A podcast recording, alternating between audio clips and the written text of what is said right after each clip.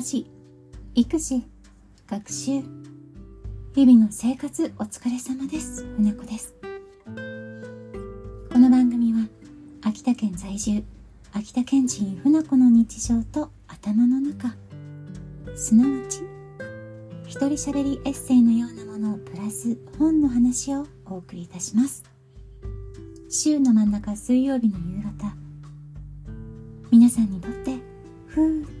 肩の力を抜くことができてほんのりほんのりも感じていただけたら嬉しいです。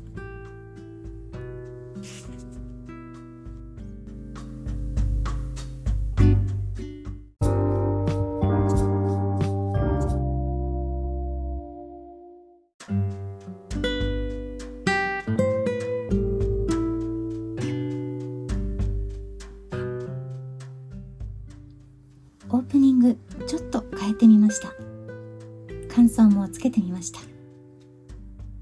そのうちですねトレーラーも変えていこうかなと思っておりまして。でなぜかというとこの番組がリスナーの皆さんにとってどんなものであってほしいかが自分の中ではっきりし始めてきたんですね。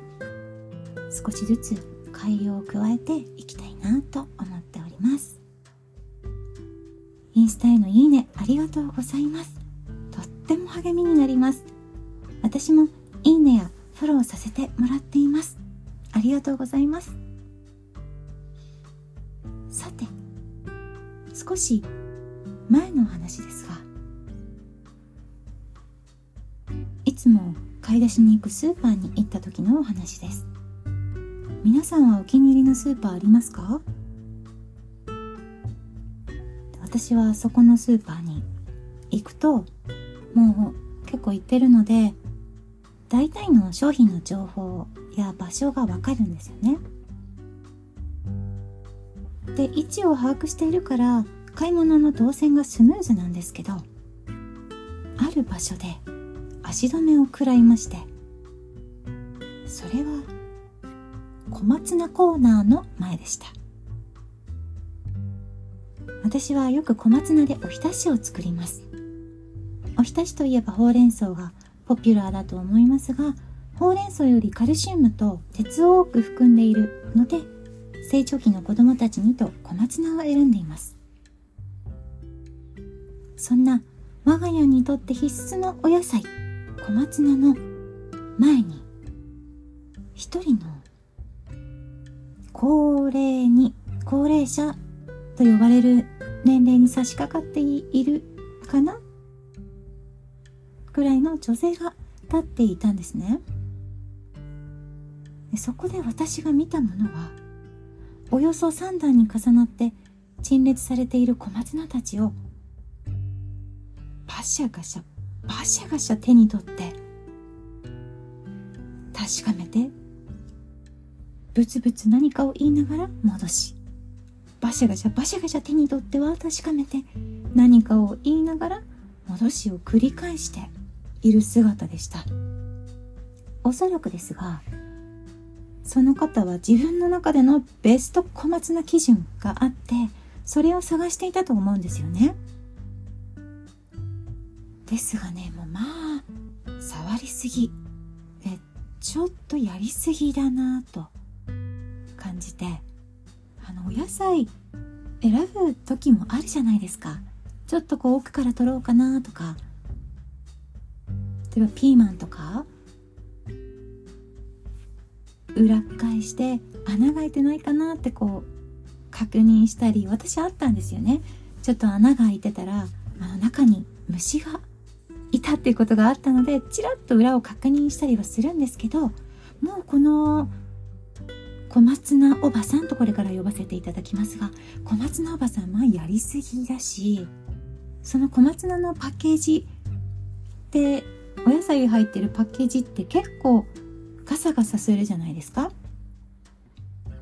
その音がまあうるさくてちょっとやりすぎだなっていう感じだったんですよね。ね女性のすぐ左隣に結構寄り添うように女性が立っていましてまた別の女性が立っていまして齢的に私その方の娘さんかな？とかまあお連れの方かなと思ったんですよね。でご家族やお連れ様だったら一言言ってくれないかなって思ったんですよ。まあ、一瞬小松菜を後回しにして他のものから買い揃えようかなって考えが頭をよぎったんですが動線を崩したくない小松菜が欲しい。そしてその女性に避けてほしいという気持ちが勝ちましてスススススーと私も右斜め後ろに近づいていますよ。あなたの後ろに小松菜欲しい人いますよ。と無言のプレッシャーをかけに行ったわけですよ。ところがですね全然気がつかないんですよ。気がつかずに相変わらずバシャバシャバシャガシャバシャガシャバシャガシャやってるんですよね。で、私のその小松菜おばさんにこう負けじと動かず立っているんですよ。斜めからこう覗き気味で横の視線になんとかこう入ろうと思って立っているわけですよ。でようやく納得のいく小松菜が見つかったようでその小松菜おばさんはその場を離れました。であれ？と不思議に思いまして小松菜おばさんの左隣に寄り添うようにいた女性がですね動かないんですよ。じーっと小松菜を見て結局手に取らずどこかに違うコーナーに行きました。ということはですよ皆さん。多分その女性も私と同じ圧をかける人だったんですよ。圧かけ人だったんですよ。いやああなたもでしたか。すいませんご家族とばかり思ってました。と私は思いまして。で同じく厚かけに失敗した私は触られまくった小松菜を買うのは少々気が引けましたが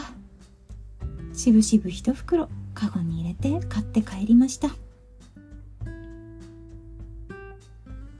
そのある日のスーパーでの出来事だったんですがあこの方にイラストにしてほしいな。この方だったらどう捉えてどう憶測するんだろうなと思いました。今日の本は「日々憶測吉武慎介三村図書から2022年12月に発行された本です。吉武さんが目にした日々の風景や現象に対して吉武さんの憶測が可愛いゆるりとしたイラストと綴られている本です。こまで考える？いやさすが吉武さんと思うものもあればわかるわかる同じで嬉しいと共感できてしまうものもありました意味が理解できるかは別として小学生から読めると思います。吉武さんの本は子供たちに大人気ですよね。学校図書館でも必ず図書館に来た子供たちは手に取って読んでいました。ゆるりとしたイラストにほんと癒されますよね。でですね、今日はですね、あの、お気づきの方いらっしゃったかと思いますが、私の日常の話から本という流れにしてみました前回紹介した本を読んだら散歩に行こうの構成が好きで真似っこしてみましたつものと今日の皆さんはどちらが良かったですか？私はまあ今日のが好きなんですけどねインスタのストーリーズでアンケート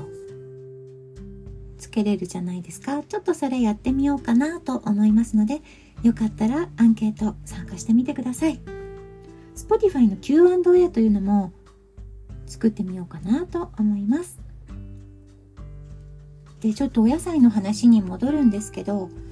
私小松菜は特により好みしないんですが、食べ頃が分かれば嬉しいなと思うのがありまして、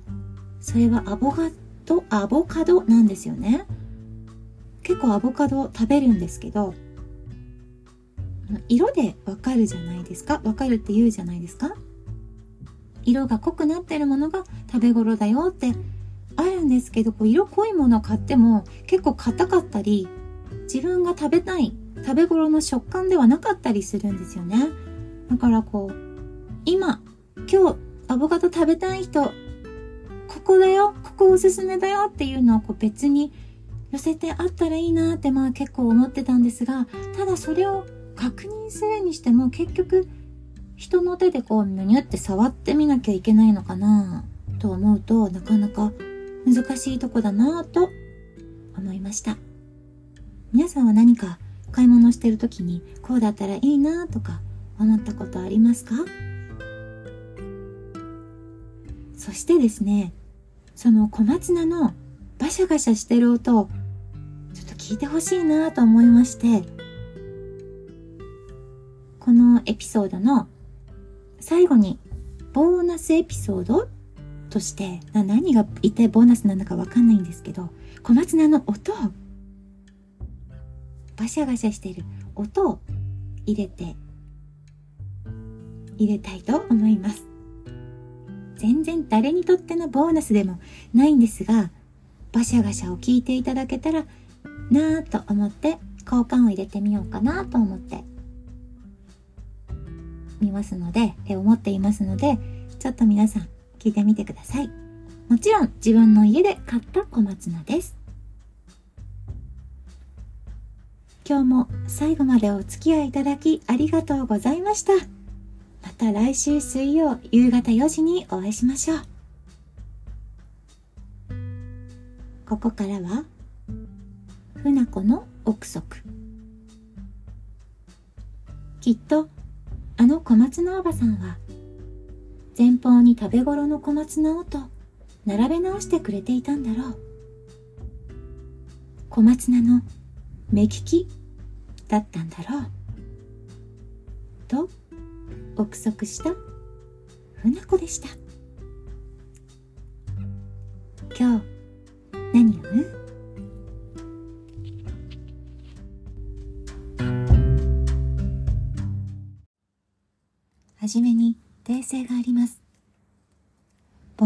ピソードはまた別のものでした。それではお聞きください。小松菜ガシャバシャ